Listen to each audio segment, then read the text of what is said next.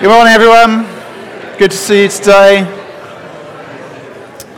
It's uh, good to be back here this morning. Last weekend, Grace and I were down in Devon, taking a weekend for some churches down there. Redeemer Church Plymouth, which uh, started then Redeemer Church Tavistock, and more recently Redeemer Church Saltash. Uh, with, them. It was, it was a, such an encouraging time. Four years ago, uh, Redeemer Plymouth went through some real difficulties, and I was involved in trying to um, process that and help that. And it was a very painful time, and it was wonderful to be with them now, four years on, to see how God has blessed them through difficulties, and they've come through to real fruitfulness. And one church, now three churches, and two other church plants that they were introducing and talking about last weekend. So uh, terrific to be with them. Uh, those weekends like that, church camps, are great times to be together, fellowship, socialize, have fun together, build community. Uh, of course, we have our church camp to look forward to next summer, not November, in a caravan park in Paignton, but a wonderful spot in the New Forest. I hope you got that in your diary, July 14th to 16th next year.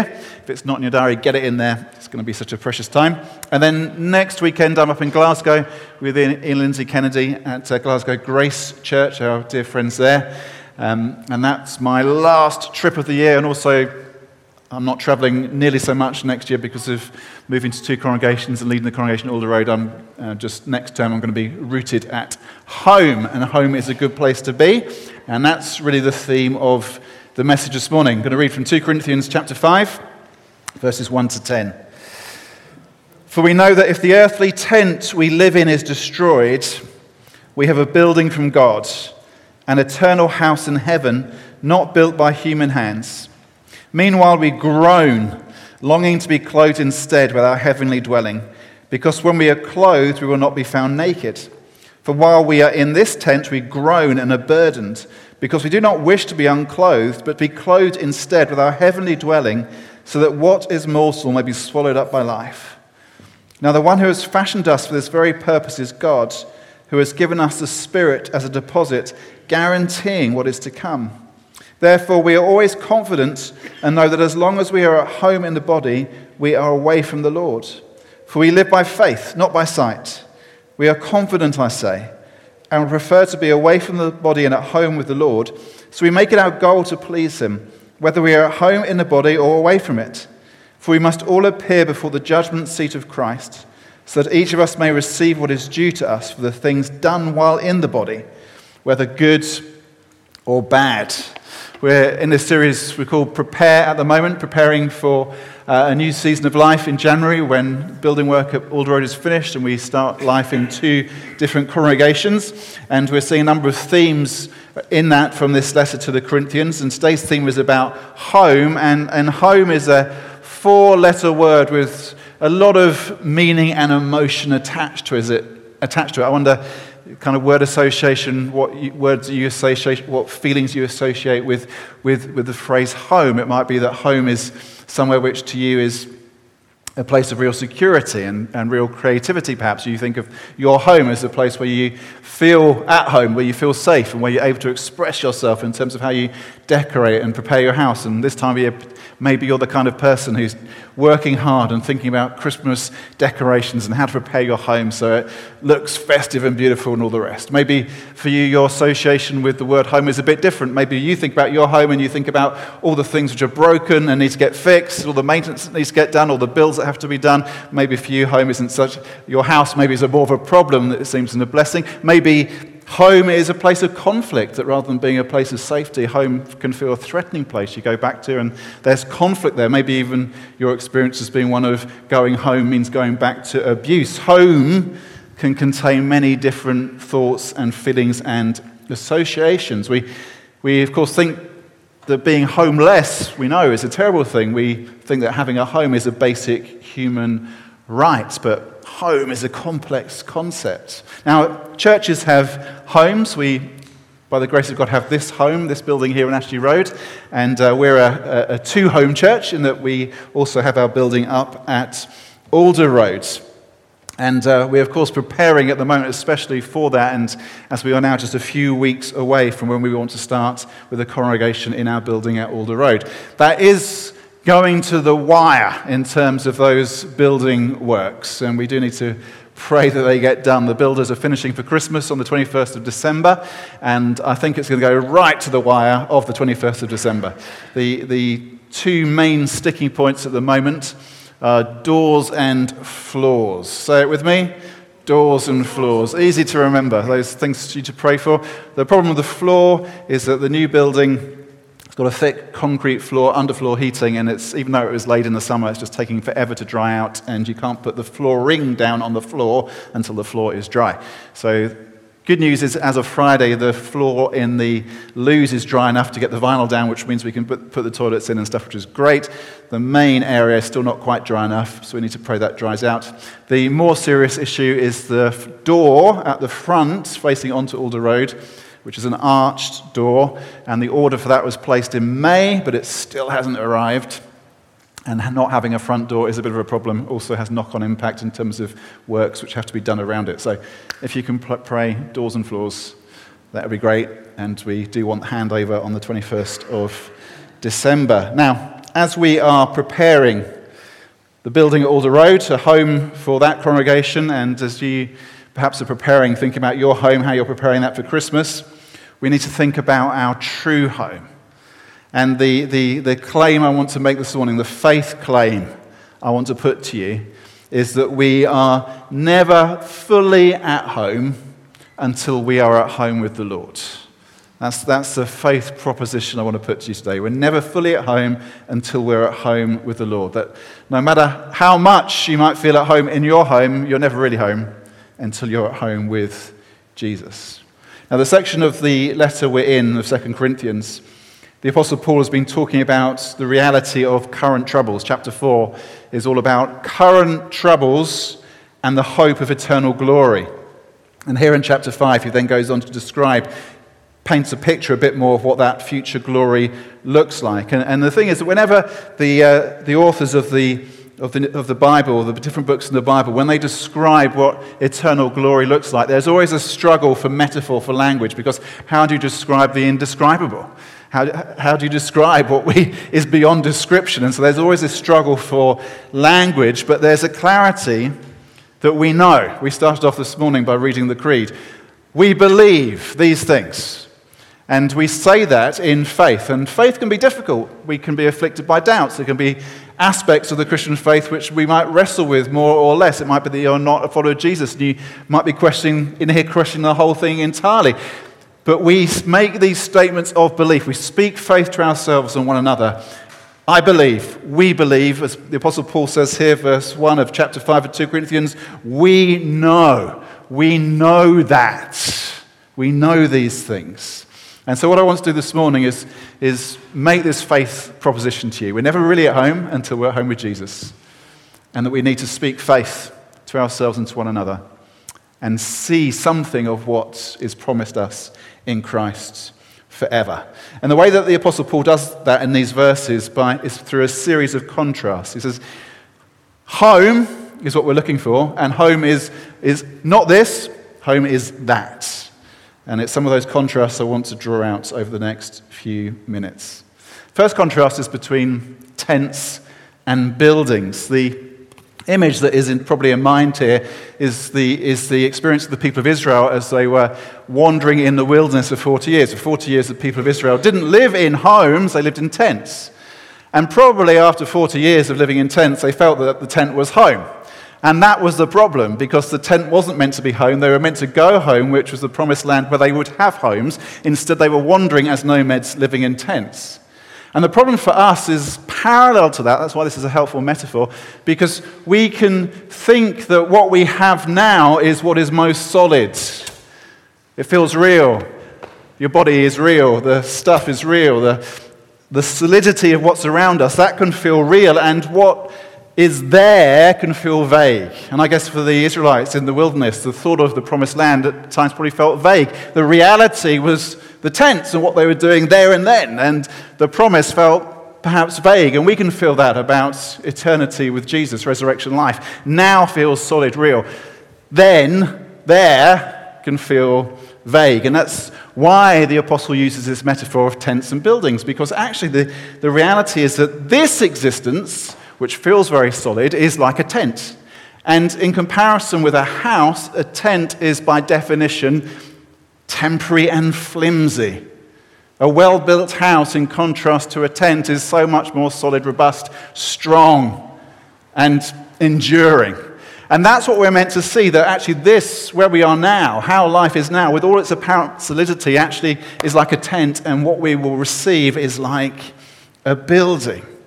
Now, the imagery that is used in this passage can be a little bit confusing, and we also have the problem that whenever we talk about heaven, eternity, resurrection life, we're always wrestling with the different mental images we have, which have been fed to us by movies and art and poor Bible teaching and all kinds of stuff.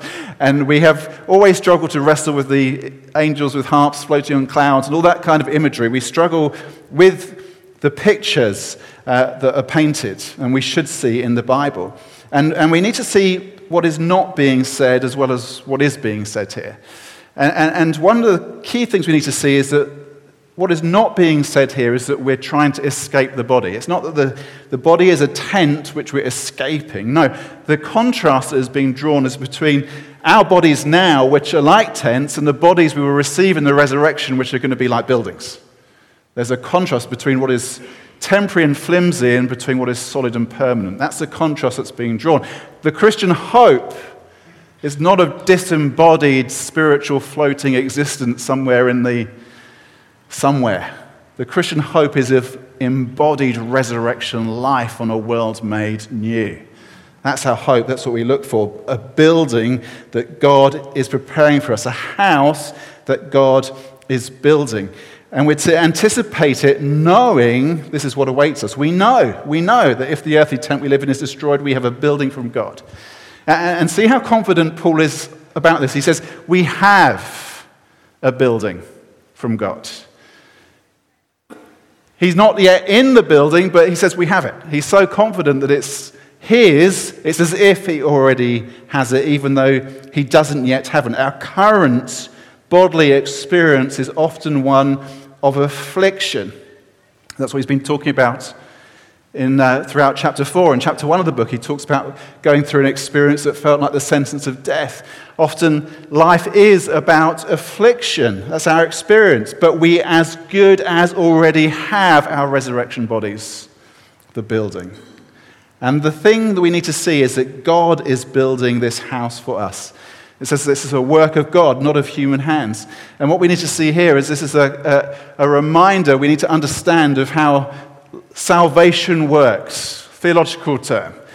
We're justified by grace. The reason that we, the, the way that we are made right with God is by God's action. God justifies us. God receives us. God forgives us. God reconciles us to himself.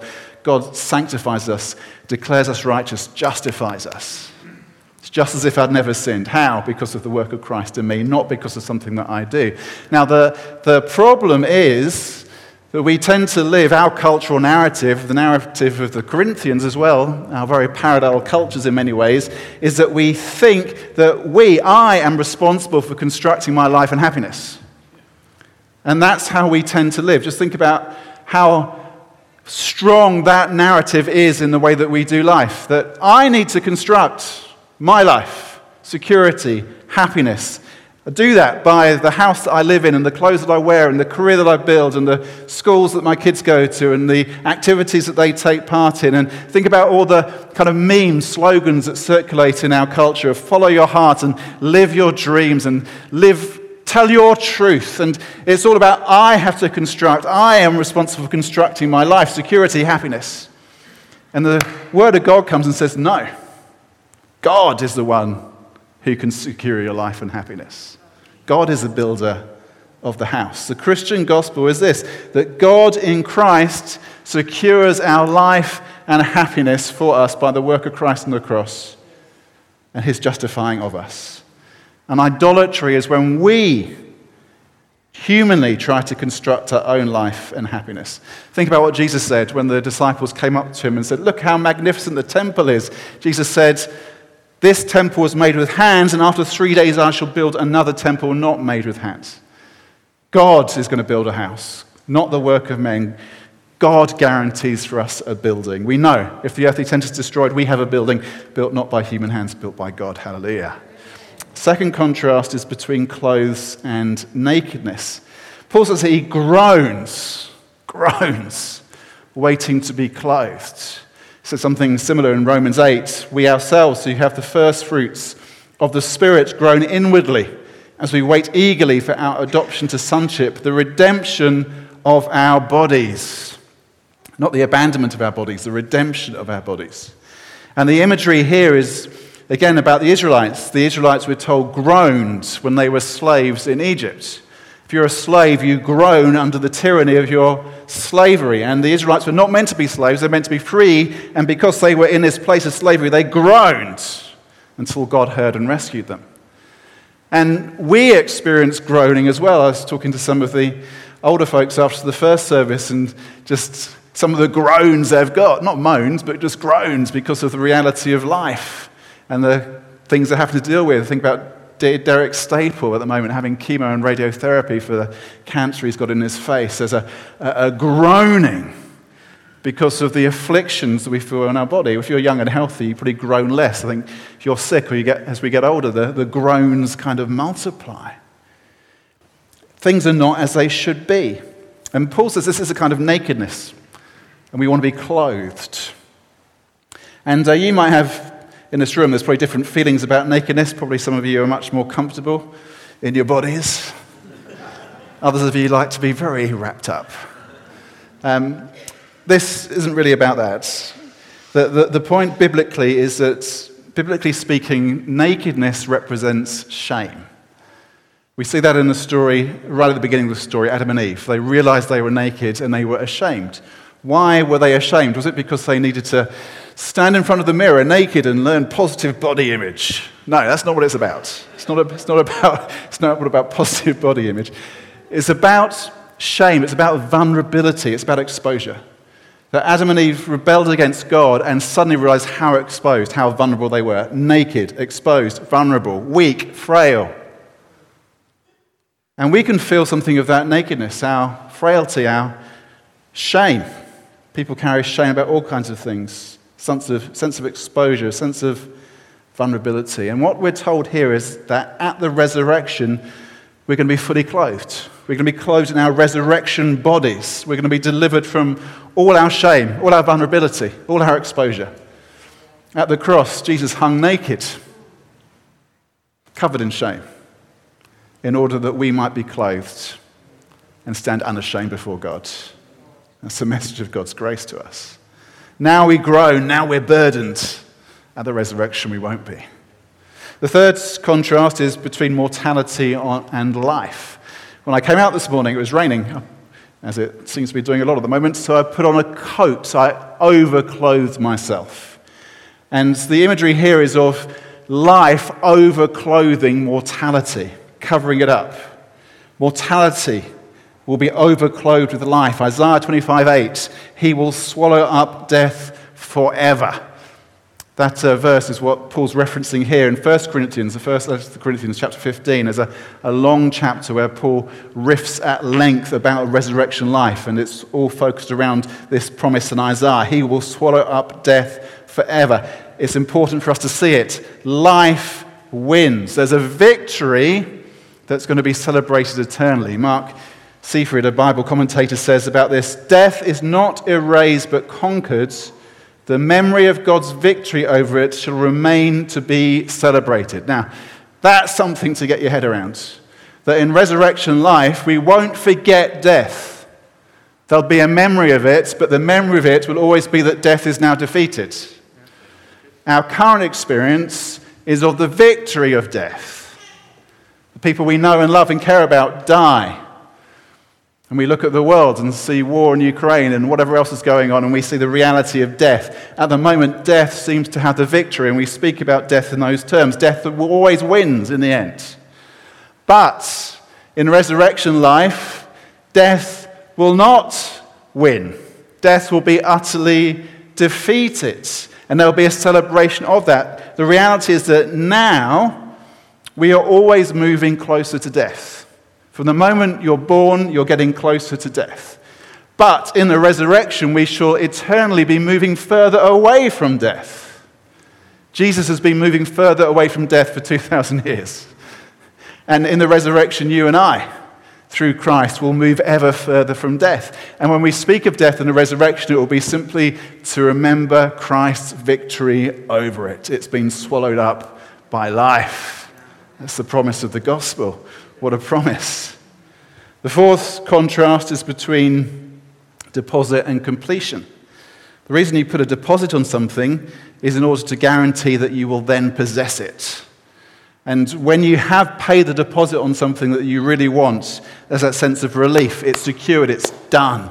It's that moment in the torturous process of trying to buy a new house when you finally, at last, the solicitors, what are they being paid so much for? At last, get their game together and ex- exchange of contracts happens. You say, yes, the house is mine, but you're not yet in it. You've still got to wait for completion.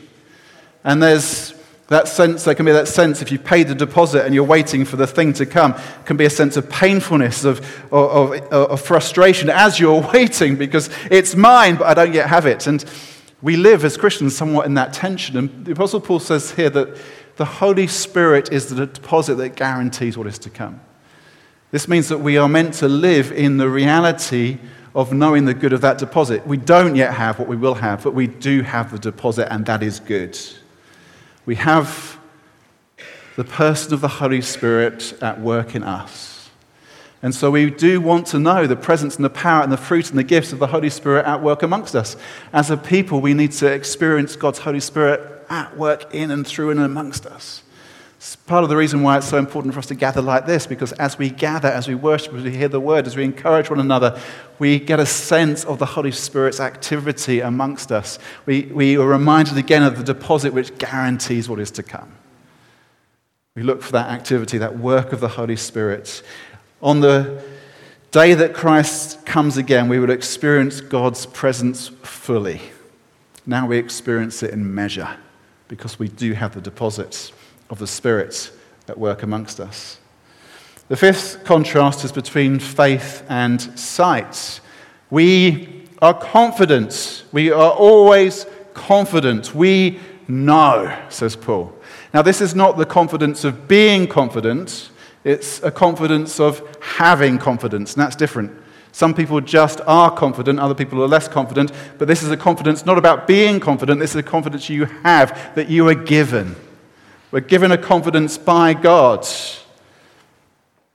Confidence that comes from faith. Confidence that comes from knowing what God is preparing for us. And that means that we Christians live differently. We are to live by faith, not by sight. Now, in, this, in our Bibles, we're using uh, the NIV is translated as live by faith. More normally, that's translated as walk, walk by faith. And I think that's probably a better translation, actually, because it's a, it's a common biblical metaphor. What is the Christian life? The Christian life is a walk. That's what the Christian life is. It's a pilgrimage, it's a journey. It's not, it's not, it's not uh, just random perambulations. Actually, it's a journey, it's a walk, it's a pilgrimage which is taking you somewhere. That's the point. When the Israelites left Egypt, they did wander for 40 years, but it was a wandering with an end in mind to get to home. And we are walking, and sometimes life can feel like you're just wandering in circles, but actually, you are walking with a destination in mind to be at home with the Lord. We walk by faith, and we don't walk by sight. Another way that can be interpreted is by appearances. We're not doing things by the appearances of the world because we have the deposit of the Spirit, because we know that the tent of the body is going to be replaced by a building built by God, we see things differently. That things for us are not just how they appear in the world, but we walk by faith. We have a faith which shapes our life and how we see things, how we understand reality. That we know that what is apparently rock solid is just flimsy and compared with what will be ours in Christ. That requires faith because at the moment we don't see Jesus. One day we will see Jesus and we won't need faith anymore. There'll be no need for faith. All doubts will be gone. We won't need faith because we'll be in the presence of the Lord. Now we do not see Jesus face to face as we will, and so we need faith. And we need to speak faith. We need to say to ourselves, we know, I believe, we believe. We need to speak to one another faith. We need to encourage each other in faith in Jesus. We walk by faith, not by appearances. The sixth contrast is between home and away. Being with Jesus is something that clearly the Apostle Paul desires very much. It's something which he desires so much, he says that he would rather be away from the body and at home with the Lord. And again, this is an area perhaps we need to dispel a little bit of confusion. Paul isn't saying that he wants to leave the body. He's already made that clear. He, what he's looking for is the resurrection body. He's looking for a building. He's looking for clothes. What he's describing here is what theologians call the intermediate state. This is the time between our deaths and the resurrection, the time between our deaths and when Christ returns. It's at the resurrection that we'll be clothed. But between death and the resurrection, there's the intermediate state, what we normally call heaven. And the way we need to think about this is that the human life, even the longest human life, is very short. And then our experience of heaven, well, all, those, all the saints in heaven have all been there much longer than uh, they were ever alive. That's a, a, longer time. Angie, put that next slide up. And, uh, but then resurrection life, is going to go on for eternity. And that's the way that we need to understand how things are organized. That we live now, we die, we go to be with the Lord, and actually it's much better to be with the Lord. It's better to be away from the body and at home with the Lord. And this is why when saints now die, we weep, but not as others weep who have no hope, because we say, Hallelujah, they've gone home to be with Jesus. And that's a better place. So Paul says, I'd rather be away from the body and at home with the Lord because you're with the Lord. But what ultimately we're looking for is a resurrection life where we are at home with the Lord and where our nakedness is finally covered, where we have received the clothes and the building that is ours. Heaven, as we normally think of it, is not what we are ultimately destined for. There's a sense in which the saints in heaven are still somehow naked, away from the body, but at home with the Lord, which is good, but not as good as it will be. What we anticipate is the building that God has built for us. And then the final contrast we see here is between good and bad. For we must all appear before the judgment seat of Christ, so that each of us may receive what is due to us for the things done while in the body, whether good or bad. We have this hope of resurrection, but that doesn't mean that we do a detour around the final judgment. No, the hope of resurrection life runs right through the experience of judgment. It's what we say. It's what we said as we read the creed at the beginning. We believe that he's coming to judge. We believe in the resurrection of the dead. Those two things go together. And none of us gets to avoid this. Each of us, we must all, we must all appear before the judgment seat of Christ. There's going to be a judgment of our entirety, our meanness, our usness, all of us. There's going to be a judgment of not only the things we've done, but actually who we are, that my attitudes, my aims, my motives. There's going to be a complete exposure, a complete nakedness before God. I, me, in my entirety, must stand before the judgment seat of Christ. Now, that sounds profoundly intimidating and shaming. And I think there's a sense in which we should feel that. And actually, as we seek to share the good news of the gospel with those who don't yet know Jesus, there's a sense of, should be this sense of holy fear about what judgment can mean. But for those of us who know Jesus, actually, our overwhelming sense as we consider the judgment to come should not be one of terror, but should be one of joy. The Psalms and the prophets often speak about this. Psalm 96 is an example. Let the heavens rejoice. Let the earth be glad. Let the sea resound and all that is in it. Let the fields be jubilant and everything in them. Let the trees of the forest sing for joy. Let all creation rejoice before the Lord. Why?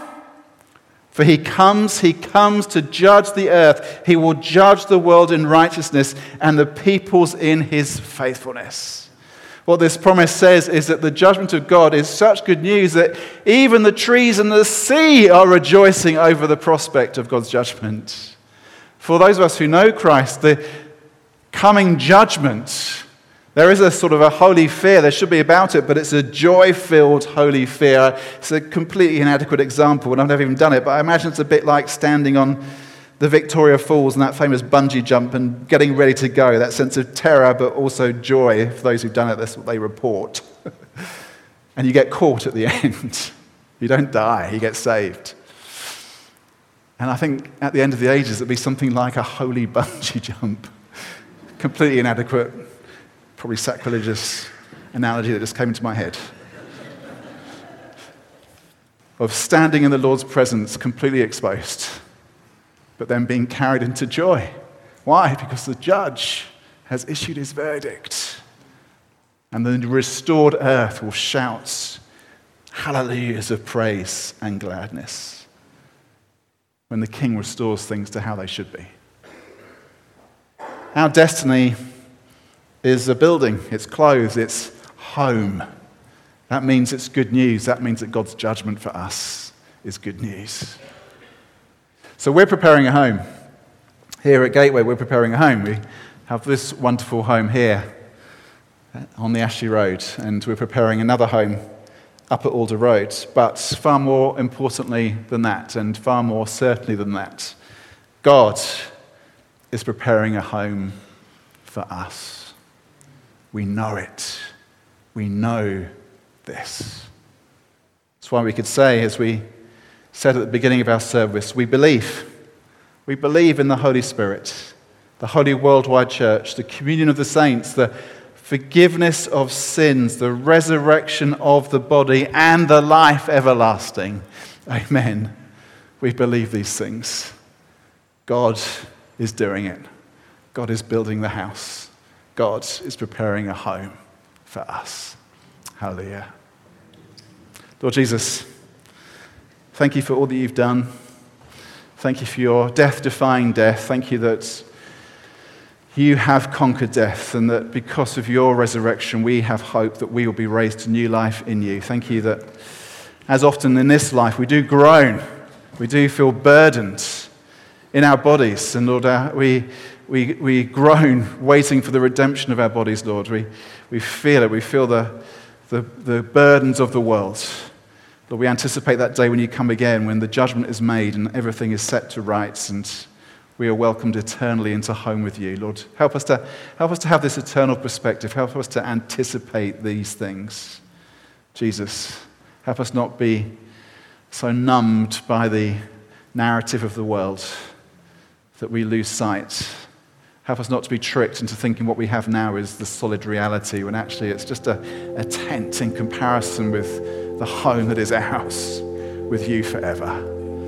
Help us to see these things with clarity, that we might live in a way which does honor you and speak of the hope we have. Thank you, Jesus. We're going to take uh, communion as we uh, come back into worship now and sing our next song. I'd invite you to come to the table to take the bread and the wine. Uh, sometimes we do this, we say, come back to the seats and we'll eat and drink together. Today, just take the bread and the wine and in your own time, take it as you do that, I'd encourage you to express, articulate, speak out faith. Maybe you're, maybe you're wrestling with doubts at the moment. Speak faith to yourself. We know, I believe. Speak it to yourself. Give thanks to Jesus that what you're taking, the bread and the wine, what it represents, his body and blood broken and shed for us, his death and shame that we might know life and forgiveness. And give thanks to him for what that means that He is building a house in which we will dwell, a home with Him forever. So let's stand, let's worship, let's celebrate communion together.